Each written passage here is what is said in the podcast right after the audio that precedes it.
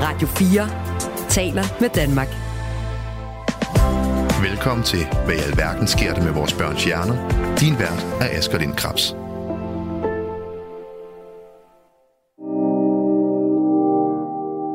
Uh, jeg føler jo lidt, at det var en blanding af alt muligt, men mest af alt bare sådan en enorm stor sorg over, at jeg var, som jeg var. Så den der ulykkelige følelse over at være nærmest fanget i det her, den her krop og det her hoved, som jeg gik rundt med.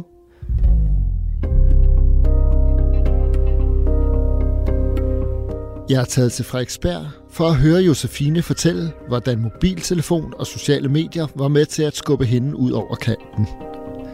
Mit navn er Asger Lind Krabs. Mine egne tre børn er ligesom Josefine en del af det stigende antal børn og unge, der oplever alvorlig mistrivsel. I denne serie undersøger jeg mulige forklaringer på, hvorfor flere børn har det så svært, og i dette afsnit kigger jeg nærmere på sociale medier. Jeg vil blandt andet spørge Josefine om de spiseforstyrrelser, hun har lidt af. Hvis man oplever symptomer på en spiseforstyrrelse, er det vigtigt at søge hjælp. Hej Josefine, tak Hej. fordi jeg måtte besøge dig her i din kollegielejlighed på Frederiksberg. Selv tak. Vi skal jo tale lidt om din barndom og ungdom, mm. og hvor du er i dag. Ja.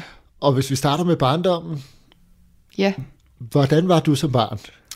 Jeg øh, fik at vide, at jeg var et ret sensitivt barn. Øhm, jeg har egentlig altid også følt mig ret følsom. Der skulle ikke så mange skæve blikke eller lidt anderledes kommentarer til, før jeg tog ting meget personligt. Øhm, og det har også gjort, at jeg sådan rent emotionelt har følt mig lidt, ikke ustabil, men øh, jeg har været meget oppe og meget nede.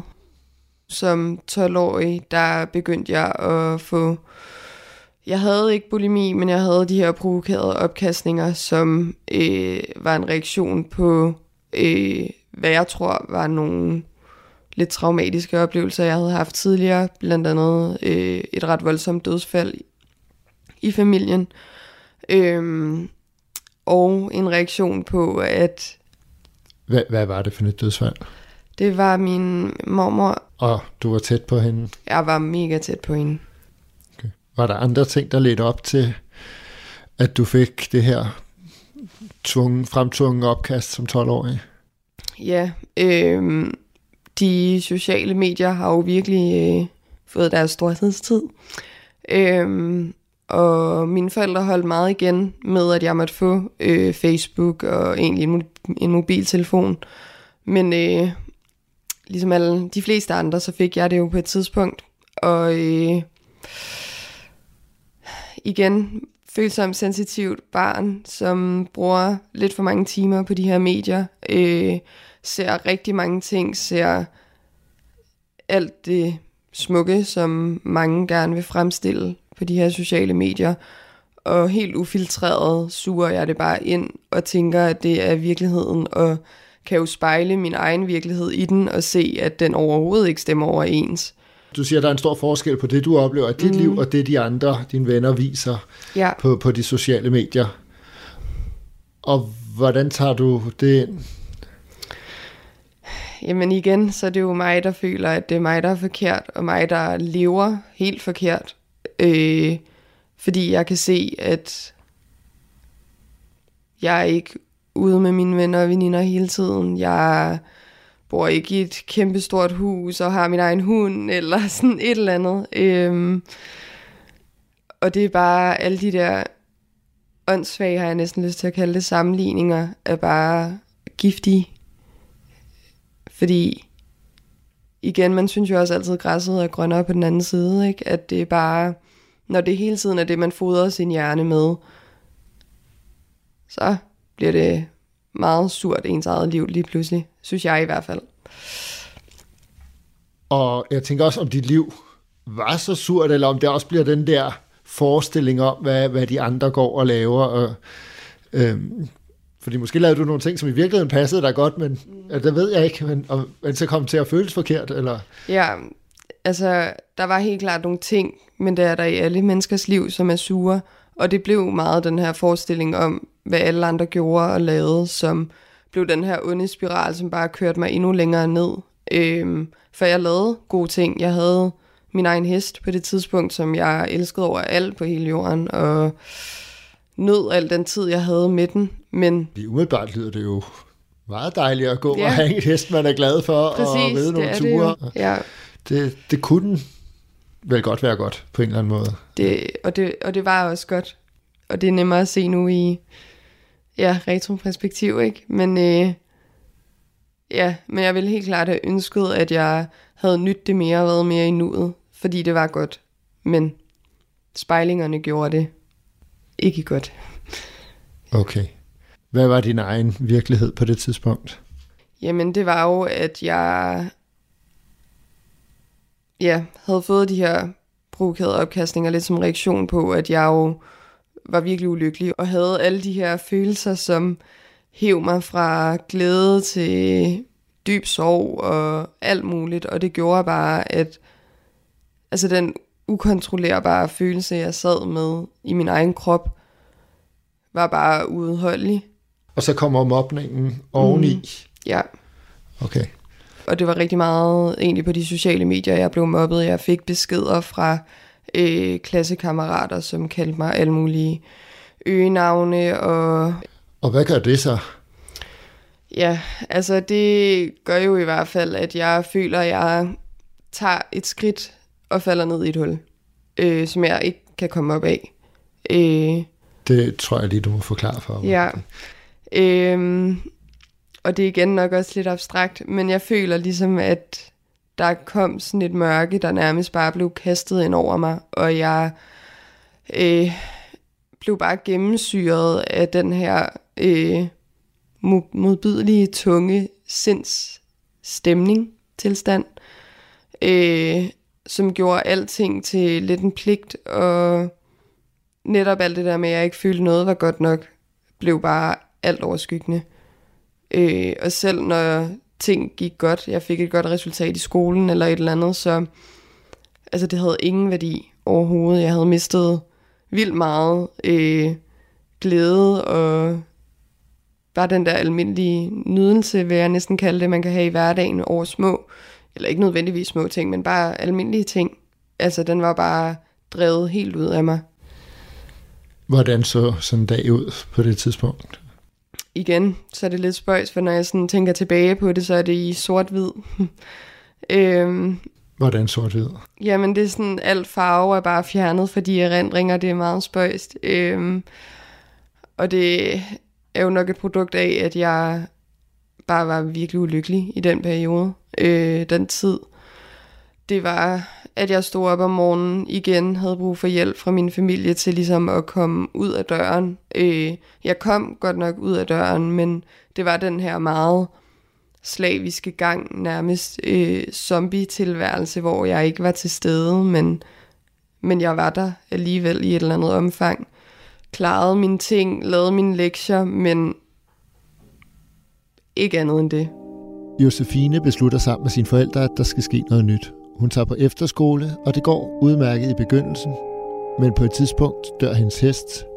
Hun bliver ked af det, isolerer sig og udvikler en spiseforstyrrelse. Der er et hav af slanke apps, øhm, og der var især en, som jeg brugt primært, øh, hvor jeg konstant fik notifikationer om, at nu havde jeg været inaktiv i det ved jeg ikke, en time eller et eller andet, og nu skulle jeg lige ud og bevæge mig lidt, eller øh, en påmindelse om, nu skulle jeg huske at øh, indsætte, hvad jeg havde spist til frokost, eller et eller andet, så jeg føler også bare, at jeg konstant, og jeg ved godt, det var selvvalgt, men jeg blev konstant bombarderet af, øh, af påmindelser om, at jeg skulle være restriktiv, eller aktiv, eller i hvert fald gøre et eller andet øh, i den retning. Og hvad betydning havde det, tror du? jeg er sikker på, at den app øh, gav mig så mange nye vaner og så mange øh, indgroede regler, øh, at jeg blev simpelthen bare opslugt af den her anoretiske øh, sygdom, som bare virkelig fik lov til at tage fat øh, fordi appen ligesom ja, fik lavet de her regler og vaner inden i mig. Ikke? Var der også noget på sociale medier, eller var det meget den app? Ej, der var helt klart også øh, de sociale medier. Øh, igen, de spejlinger. Øh, I den periode husker jeg rigtig meget, at det var, altså, jeg fulgte jo kun modeller. Og altså sådan meget det der stereotypiske, man hører med unge piger, der kigger på øh, modeller og bliver helt sådan, sådan vil jeg også se ud. At ja, det, det var sådan, jeg havde det.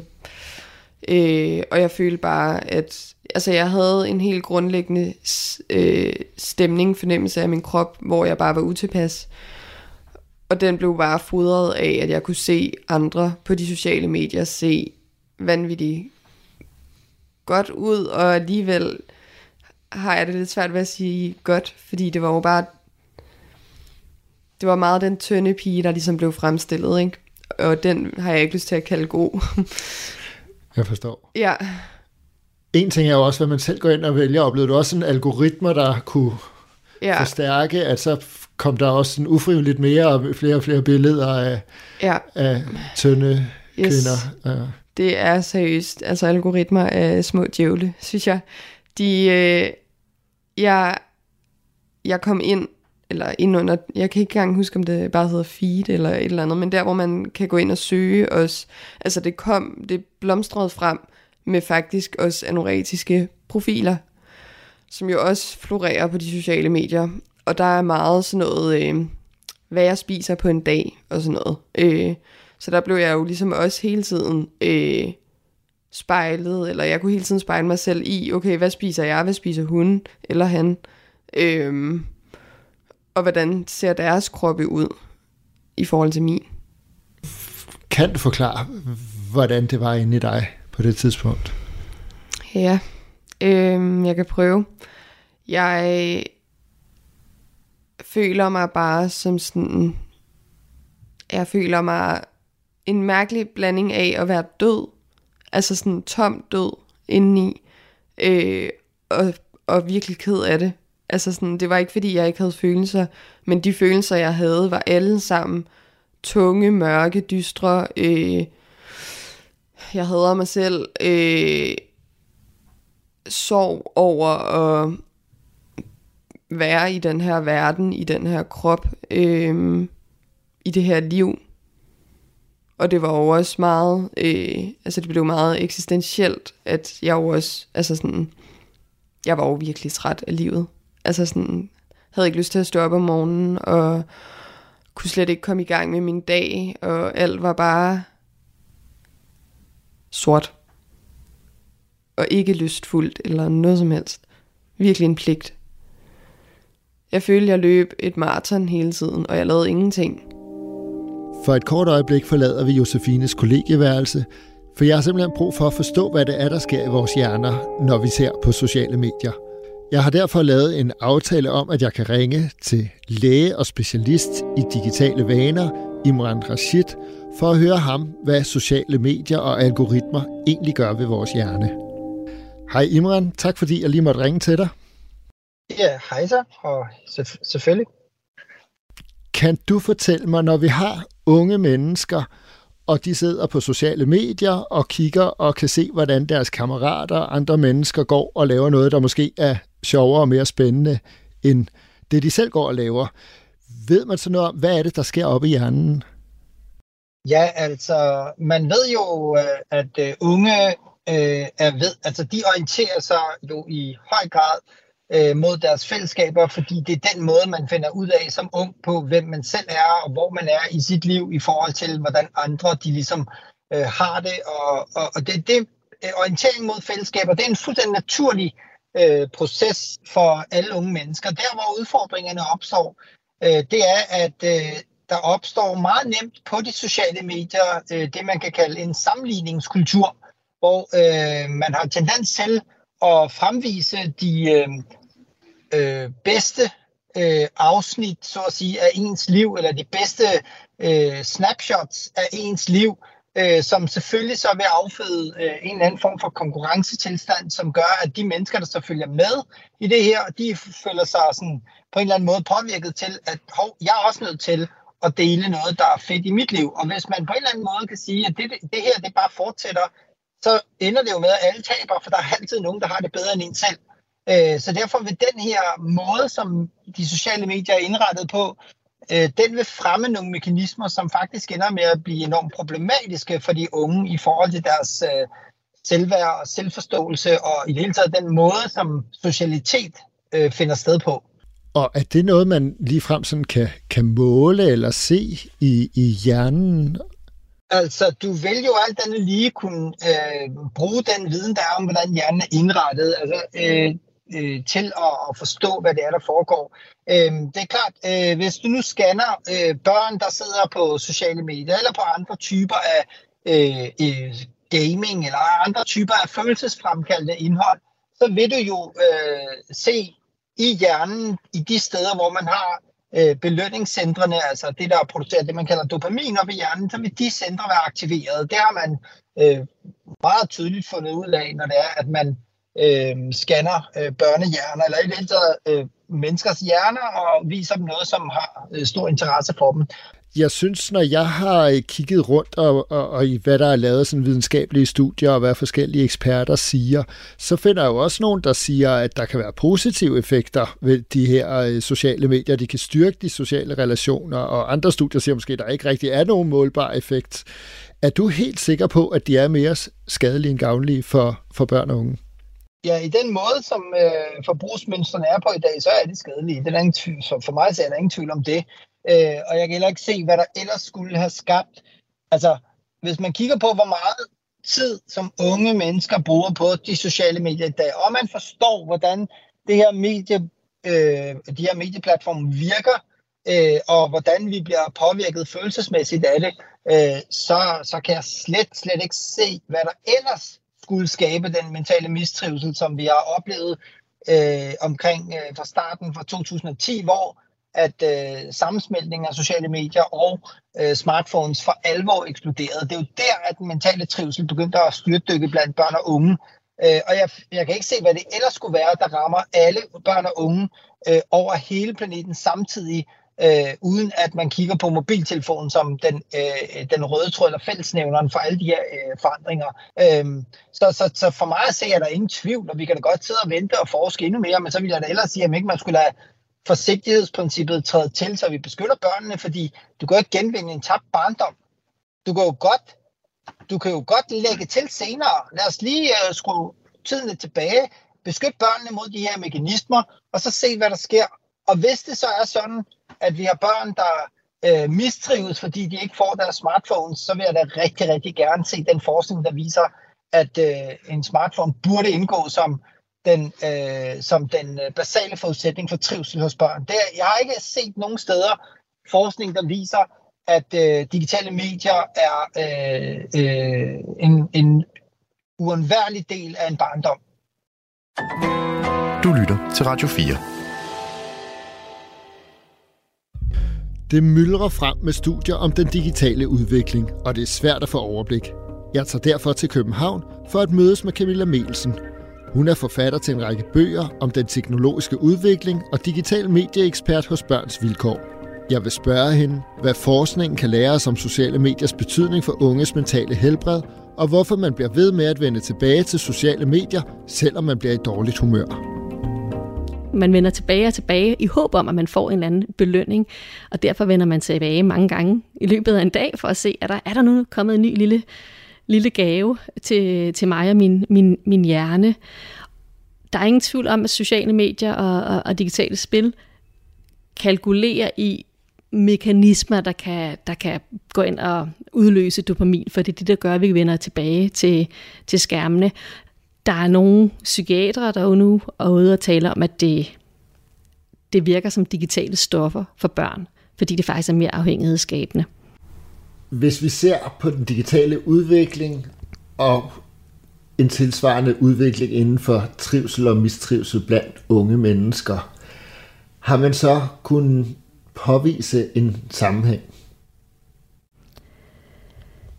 Ja, der der er flere studier, der peger på sammenhængen mellem, mellem mistrivsel, den voksne mistrivsel blandt, øh, blandt unge øh, og sociale medier.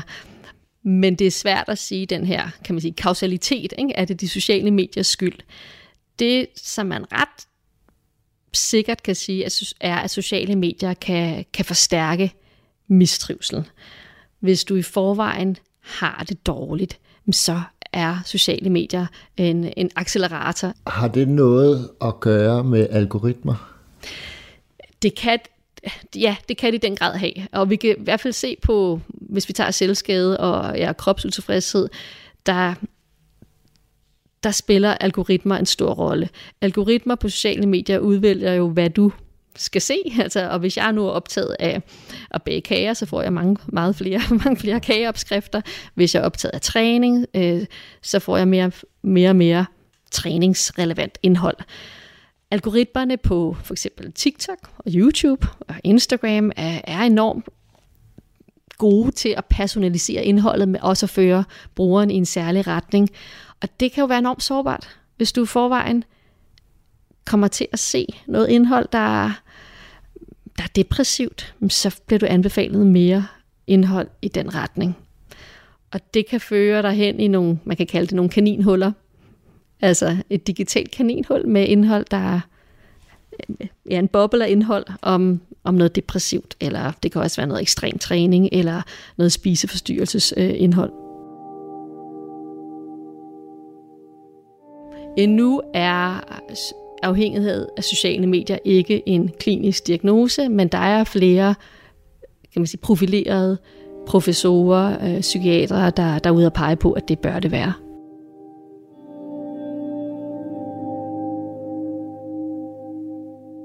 Snapchat har indført en chatbot. Der går jeg ud fra, at man ikke har noget evidens, opbygget noget data om, hvad det kan betyde for trivselen. Har du en umiddelbar tanke om den udvikling? Det er en ret vild udvikling, vi ser lige nu på Snapchat. For børnene, så kan de ikke vælge, om de, de skal have en, en chatbot som deres bedste ven, medmindre de betaler et månedligt abonnement for at slippe for det. Så de fleste børn vil, vil nu have en, en chatbot, de kan tale med og knytte bånd til, kan man sige og som samtidig kan indsamle data om barnet. Altså hvad er det, barnet spørger om. Og den udvikling er jeg ikke i tvivl om, vi kommer til at se mere og mere af. Vi har allerede set, hvordan sociale medier og digitale øh, spil høster børnenes data og, og bruger den data til, til noget. Nu står vi så i den her kunstig intelligens og chatbot-tid, hvor, hvor det ligesom tager nogle nye højder, hvor børnene kan, kan knytte følelsesmæssige bånd til, til de her chatbots. Hvad betyder det på længere sigt? Kommer børnene til at knytte sig lige så meget til, til robotterne som, øh, og til chatbots, som til, til ægte mennesker? Det er en udvikling, vi skal følge meget kritisk, og jeg synes, det er helt vildt, at vi tillader sådan noget her for, for børnene. Vi har på den store skala haft nogle af de førende øh, tech aktører ude og advarer mod, mod brugen af kunstig intelligens. Men igen, så handler vi ikke særlig meget, når det, handler, når det gælder børnene. Så er det børnene, der ligesom bliver teknologiens testpiloter. Og det er et eksperiment, vi ikke kender resultatet af endnu. Jeg har læst et interessant studie, hvor 143 unge blev opdelt i to grupper. Den ene gruppe fortsatte med at bruge sociale medier som hidtil, mens den anden gruppe maksimalt måtte bruge de sociale medier 3 gange 10 minutter dagligt. Efter blot tre uger fandt forskerne et statistisk signifikant fald i ensomhed og depressive symptomer blandt de unge, der havde fået begrænset deres adgang. Josefine blev indlagt af flere omgange og behandlet for sin spiseforstyrrelse. Hun kæmper stadig med sit mentale helbred, men fik heldigvis hjælp, da hun havde mest brug for det. Jeg finder verdens bedste psykolog, som, men jeg ved slet ikke, hvordan jeg skal beskrive det, men hun øh, lytter og gør alt, hvad hun kan for at forstå mine tankemønstre, og hun reflekterer hendes tanker tilbage, så jeg virkelig bliver sådan, gud ja, jeg kan godt se det mønster, der foregår ind i mit hoved. Og vi er begyndt at lave nogle små eksponeringer i forhold til handlinger, jeg kunne gøre anderledes. Nogle vaner, jeg kunne prøve at bryde med. Øh, og lige pludselig oplever jeg jo, at mine omgivelser responderer på det, og at jeg, nu springer jeg lidt i det, men at jeg faktisk får nogle tætte relationer igen, og folk forlader mig ikke, og sådan, jeg begynder at få nogle gode oplevelser, lære og spise en pizza sammen med vennerne og sådan noget. Altså alt muligt, jeg ikke har kunnet før, og ikke har tur at gøre før. Hun bliver den her klippe, som lige meget hvad bare står ved siden af mig og støtter og lytter og hjælper hele vejen. Der må også være et stort skridt i at, at vise den tillid til, til andre så igen, at du ikke øh, regner med, at de alligevel bare forlader dig. Og, Altså helt vildt. ja. Ja. Jeg husker faktisk under min sidste indlæggelse, at jeg står og kigger mig selv i spejlet, og er sådan, jeg vil ikke leve det her liv, nu giver jeg det en sidste chance, og jeg ved godt, hvad jeg skal, og det er at tage det her skridt, og ligesom sådan ture, gøre mig selv sårbar, ture og have noget på spil. Øhm, og det lyder måske lidt åndssvagt, men det lover jeg simpelthen mig selv, og øh, det var ligesom den, det spark, jeg lige havde brug for til at sådan, okay, nu giver jeg det et ordentligt los, og så prøver jeg at bryde ud af det her fængsel, jeg jo egentlig har bygget for mig selv. Hvis man oplever symptomer på en spiseforstyrrelse, selvskade eller selvmordstanker, er det vigtigt at søge hjælp.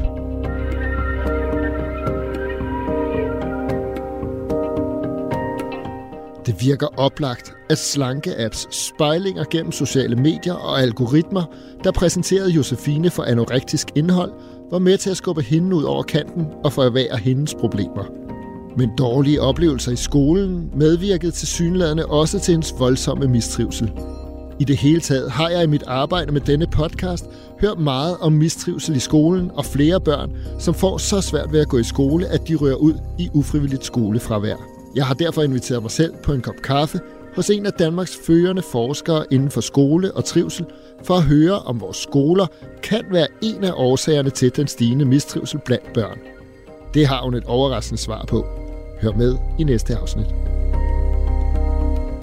Denne serie er produceret af Rasmus Benson og mig, Asger Lind Krabs. Du har lyttet til en podcast fra Radio 4. Flere episoder i vores app, eller der, hvor du lytter til podcast. Radio 4 taler med Danmark.